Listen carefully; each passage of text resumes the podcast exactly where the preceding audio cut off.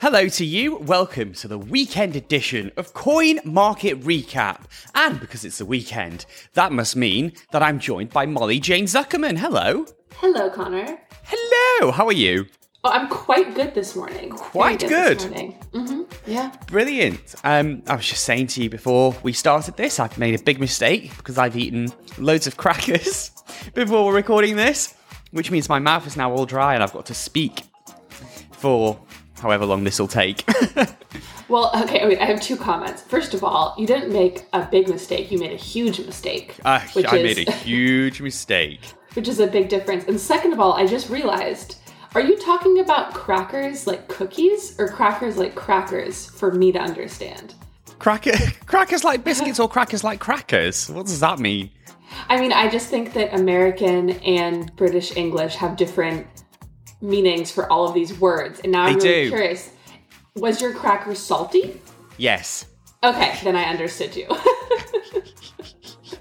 um, yeah, because I um I got a biscuit while I was in the States and was really shocked by what I got. Like Because was, a biscuit is also salty unless it's you're in the south of America and not not South America, but the south of America, and then a biscuit could be um, sort of like a big puffy pastry made with butter. So yeah. there's a lot of lot of different meanings of similar words.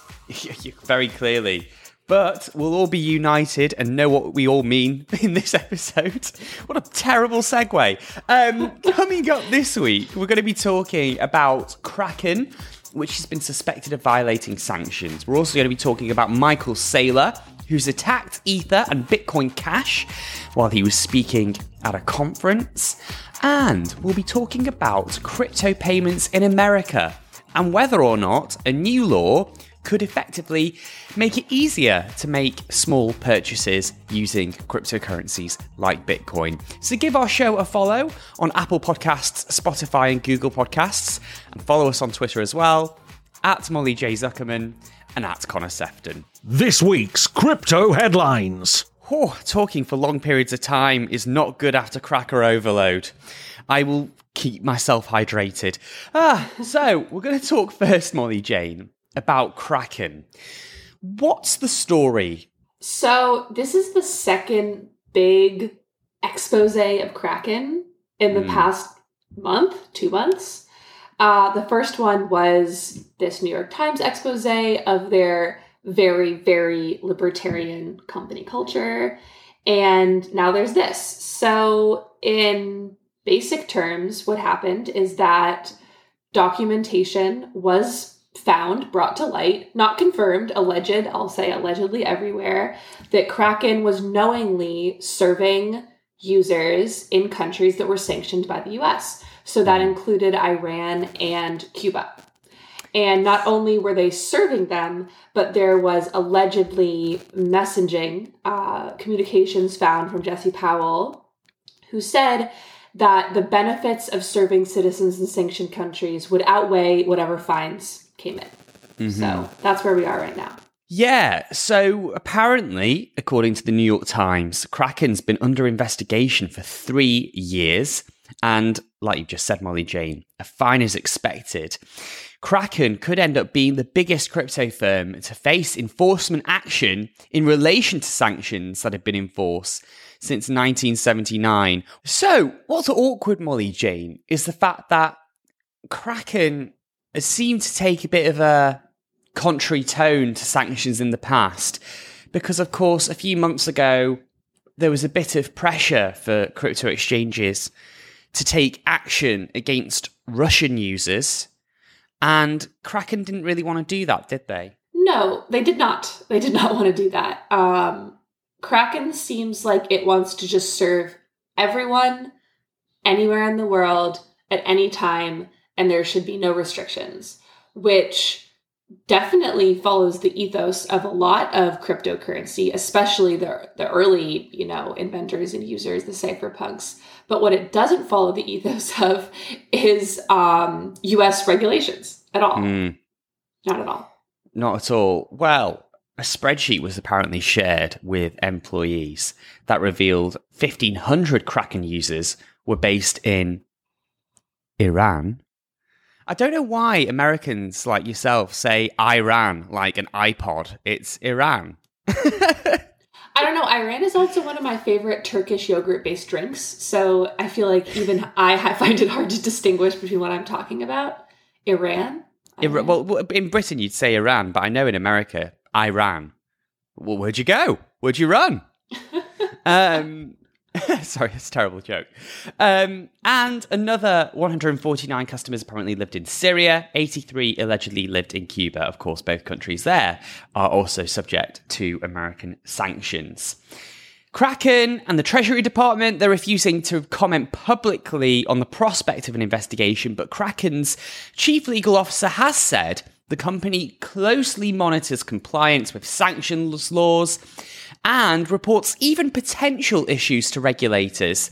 So perhaps they're disputing any suggestion that they have been flouting sanctions rules by dealing with customers in Iran. I mean, what, what struck me is that this must be a very small percentage of Kraken users, if it is, if these numbers are true. Tiny Minuscule. percentage. Yeah. But in terms of the fines, I mean, we've got a bit of precedent here. BitPay apparently was accused of facilitating 2100 violations people in crimea cuba north korea iran uh, sudan and syria all using its platform bitpay was fined just over $500000 for that I mean, this this makes a little bit more sense about why Jesse allegedly said that the benefits would outweigh the fine, because five hundred thousand dollars is nothing to an exchange. No, it's, it's, it's nothing Kraken. for a crypto exchange. You're absolutely right. No. Um, but while we're on the topic, because we haven't really gotten into the whole issues surrounding Kraken's culture, what's been going on there? So I'm going to keep saying allegedly because mm-hmm. because I, I must. Um, but this uh, this N- uh, NYT New York Times expose a few weeks ago basically detailed a company culture that was relatively extreme in its embracing of libertarian values. So, you know, I think some specifics that I could point out were making fun of and refusal to use pronouns, or rather, opening up what could be seen as potentially offensive conversations about the use of pronouns. Do you remember any other specifics from from this expose? Yeah. So apparently, he said parental leave was a burden for Kraken because a child might as well be a second job, a distracting hobby, or a harmful addiction, which is a very weird way to describe having a child. Um, wow, I did not remember that at all. That's a very yeah. fascinating way to describe uh, having children. He's also effectively said that anyone who disagrees with the culture of Kraken should quit and that Kraken would pay uh, four months severance um, in exchange for this. Coinbase ended up going through something similar, didn't they? Not necessarily to these extremes, but they had a big Quite- discussion about culture. They had a big discussion about culture, and I think what Brian Armstrong at Coinbase said very publicly was that he wanted to keep politics entirely outside of the workforce. And mm. if you mm. did not agree with that, then you also could accept a severance package. Uh, and I think a lot of people did. What the weirder thing about Kraken is, their severance package allegedly included a promise that you would never ever work for Kraken ever again, which I don't think is enforceable. Well, also, Kraken would be able to have a say in that, wouldn't they? so sorry, we, we can't hire you again very, very weird. Company culture is going to be a discussion that goes on and on. I mean, we've seen some companies really take an aggressive stance against social issues. Um, the Black Lives Matter movement being a notable example. And other companies, to an extent, want their employees to, you know, obviously have their own political beliefs, have their own societal beliefs, but just focus on work and try not to bring any of that into the office. It's a very difficult discussion with no clear answers, really. We'll move on now and we'll talk about Michael Saylor. Now, he effectively has questioned whether Ethereum is economically, ethically, and technologically sound. Let's take a listen to what he said at the Blockchain Economy Istanbul Summit that was held in Turkey on Wednesday. You know, the way I look at something, a crypto asset network, is I want to know is it economically sound? Is it technically sound? Is it ethically sound? Economically sound means I need to know the monetary policy for the next thousand years. Right now, we don't know the monetary policy of Ethereum. I mean, it's just not clear what it is for the next 36 months, much less the next thousand years. So technically sound means I need to see the protocol functions without being hacked for about five to 10 years. So we don't know that either, right? Because if you're hard forking and changing it, you're in, every time you do a big upgrade, you introduce new attack surfaces. And then ethically sound means I need to know that nobody could change it, which means, which includes Vitalik. I need to know that no one at the Ethereum Foundation, no individual can change the protocol because if they can change the protocol, it makes it a security. If it makes a security, right, then it's not going to become global money don't really hear Michael Saylor talk about Ether that much. And he was asked about Ethereum by a member of the audience. And Michael Saylor effectively referred to what Vitalik Buterin said um, about the Ethereum blockchain being 40% done. And he said, as an institutional investor, he'd be uncomfortable investing in Ethereum until the protocol was finished. Do you think that's a fair point to make? it's it's just it's such a random point mm. to to pick on the fact that Ethereum is only forty percent done because I think that in the crypto space people are constantly investing in protocols that are ten percent done. You know, play to earn games. You're investing in a game that you hope will be built in the future sometimes mm. like two years down the line um i mean on on one hand that's a valid point you might only want to invest in something where there's a clear final product that you think is done and presented mm-hmm. but on the other hand bitcoin is i mean could you say bitcoin is 100% done that's how you i, I I don't. I'm really at a loss for words here. Yeah, I'm confused about that. Well, there's the, there's development on Bitcoin. There's people working on Bitcoin, aren't there? There are Bitcoin core developers. Yeah. So Bitcoin mustn't be done. Um, I do take his point when he says that when you're doing big upgrades continually, you do introduce new attack surfaces. So with the merge that's coming up for Ethereum, moving from proof of work to proof of stake, there's a danger that things could go wrong there and vulnerabilities might be missed that could cause people to lose some money. I take that point. I I don't think that's an unreasonable point.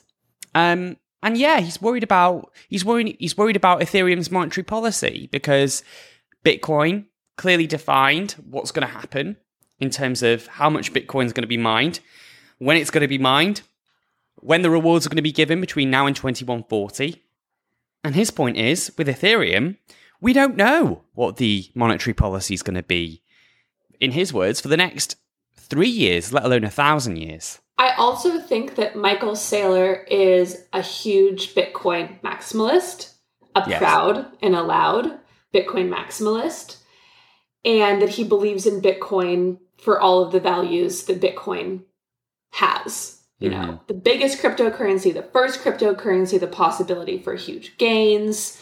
Um, I think that institutional investors in Ethereum or believers in Ethereum are just looking for something different. They're looking for, you know, all of the potential that Ethereum can can have for building decentralized applications in a decentralized future which is definitely different than what Bitcoin maximalists, for the most part, are looking for. So, as I wrote in my hmm. notes, I don't think that it's really fair for for Saylor to get so mad and be so critical of something that no one's even really asking him to invest in in the first place. Yeah, I, I, I see that, but obviously Bitcoin is huge, Ether's huge as well. And it's it's just interesting to hear the perspective of a man who loves Bitcoin explain why Ether, in his view, isn't to be held in the same regard. There are fears that the move to a proof of stake consensus mechanism is going to cause a bit of centralization to creep into Ethereum. Yeah, I'm, I'm just, I, I, found it really interesting. I, I find some of his points there difficult to disagree with. Well, you know, he wasn't only criticizing Ethereum, he was really no, he criticizing Bitcoin Cash as well. He was. He yeah. said it was a horrific mistake to proceed with a hard fork that doubled block sizes because it effectively removed the incentives for miners. And he says that over the past five years, Bitcoin Cash has been a failure. So, first of all, I was pleasantly surprised that Michael Saylor knew about the block size wars because he seemed to be like such a figurehead that only just kept saying, buy Bitcoin, buy Bitcoin. And I like the fact that he knows about block sizes. Great, he's done his research. um, on the second, my second point would be again, you know, sure, it's a failure with his definition, but it's a success with someone else's definition. You know, bigger block sizes, you know, trying to make um, a currency that can be used for transactions um, that can compete with other payment methods. People might say, oh, Bitcoin Cash is a huge success. So mm. that's my two yeah. cents. Well, no Ethereum for Michael Saylor. At least for now, anyway. Who knows whether that will change. And last but not least, today we're going to talk about a new proposal in America. Two senators are introducing a bill that would make small crypto transactions tax free if you are transferring value of less than $50 or if you complete a transaction and you end up gaining less than $50 on the crypto, um, you wouldn't have to report it to the tax man. Molly Jane, firstly, is this a good idea? And secondly, can you just explain to me what the whole deal is with tax on crypto in America right now? Oh no, I'm scared to answer that question. I um, I've mentioned before on the podcast that I prefer to get paid in Bitcoin, which means that I have to sell it a lot to do things like buy food and pay rent. And while in an ideal world, I would be able to have an amazing budget and only sell exactly what I needed far in advance, there are definitely times when I've had to go on Coinbase or something and sell like $10 in Bitcoin just to, you know, get myself over the edge for some hmm. expense mm. that I had coming up.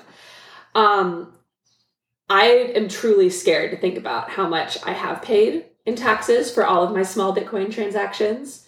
I pay an accountant an absurd amount of money so that I never have to look at it myself or deal with it because it is very, very confusing. And yes. um, I'm not sure that even if I had an amazing understanding of American crypto tax law, I would have just the math capabilities to do it on my own. I think that mm. the taxes are so complicated that I would need to pay someone, pay for a program, pay for a robot to do it for me. Yeah, well, Patrick Toomey is one of the senators involved in this proposal, and he is the most senior Republican on the Senate Banking Committee. And he said, while digital currencies have the potential to become an ordinary part of Americans' daily lives, our current tax code stands in the way. I want to ask let's imagine this policy comes in, taxes for cryptocurrencies are simplified. Do you think that people will end up using crypto as a payment method more frequently if these hurdles were removed? Or do you think it's just crypto isn't practical for that? I know a fair amount of people, not in America, that live overseas that have the various crypto debit cards. Yes. And they, they swear by them. Um, it makes their lives a lot easier because they receive most of their compensation in various different cryptocurrencies. And so it just saves them a lot of time and energy to pay directly in that. Mm-hmm. I think that there's probably a fair amount of people in America that would be pretty happy if they could do the same.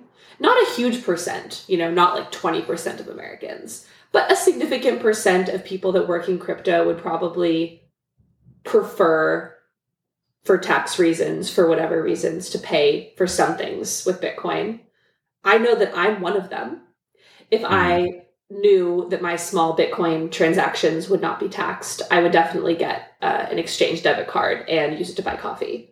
You know, I, I when I read about this bill, I wrote down in my notes that I do think that the bill is overall a good thing for crypto adoption, even though the the people that will be using it is probably very small.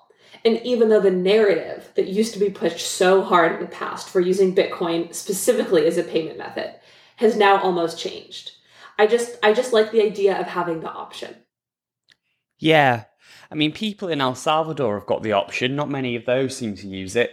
No, they don't.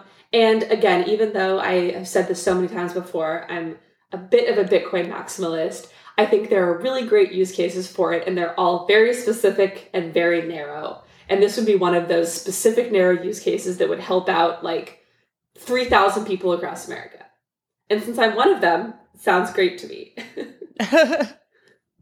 Yo, you can have well, what was that pun I did when I was talking about crypto and coffee recently? You can have a blockchaino. I do not remember you saying that to me. NF cup of tea. you definitely didn't say that to me, and you haven't used it on the podcast at all this week. it was a while ago. It was a few weeks ago. A few months ago, probably. A few years ago, it sounds like. no! It was when um, Starbucks were announcing that they were doing some new NFTs. I was like, Blockchaino. Okay, you're right. You did Trying to think of other ones now, but I can't think of any. ah. Well, anyway. well, that is it for this week's Coin Market Recap Roundup. Molly Jane, it's been so nice speaking to you once again. Always a pleasure. Always a pleasure. Never a chore. Uh, please do leave us a review if you've enjoyed today's episode, and we will be back on Monday with a look at all of the crypto news headlines. Thank you for listening. Have a great weekend. See you Monday. Bye.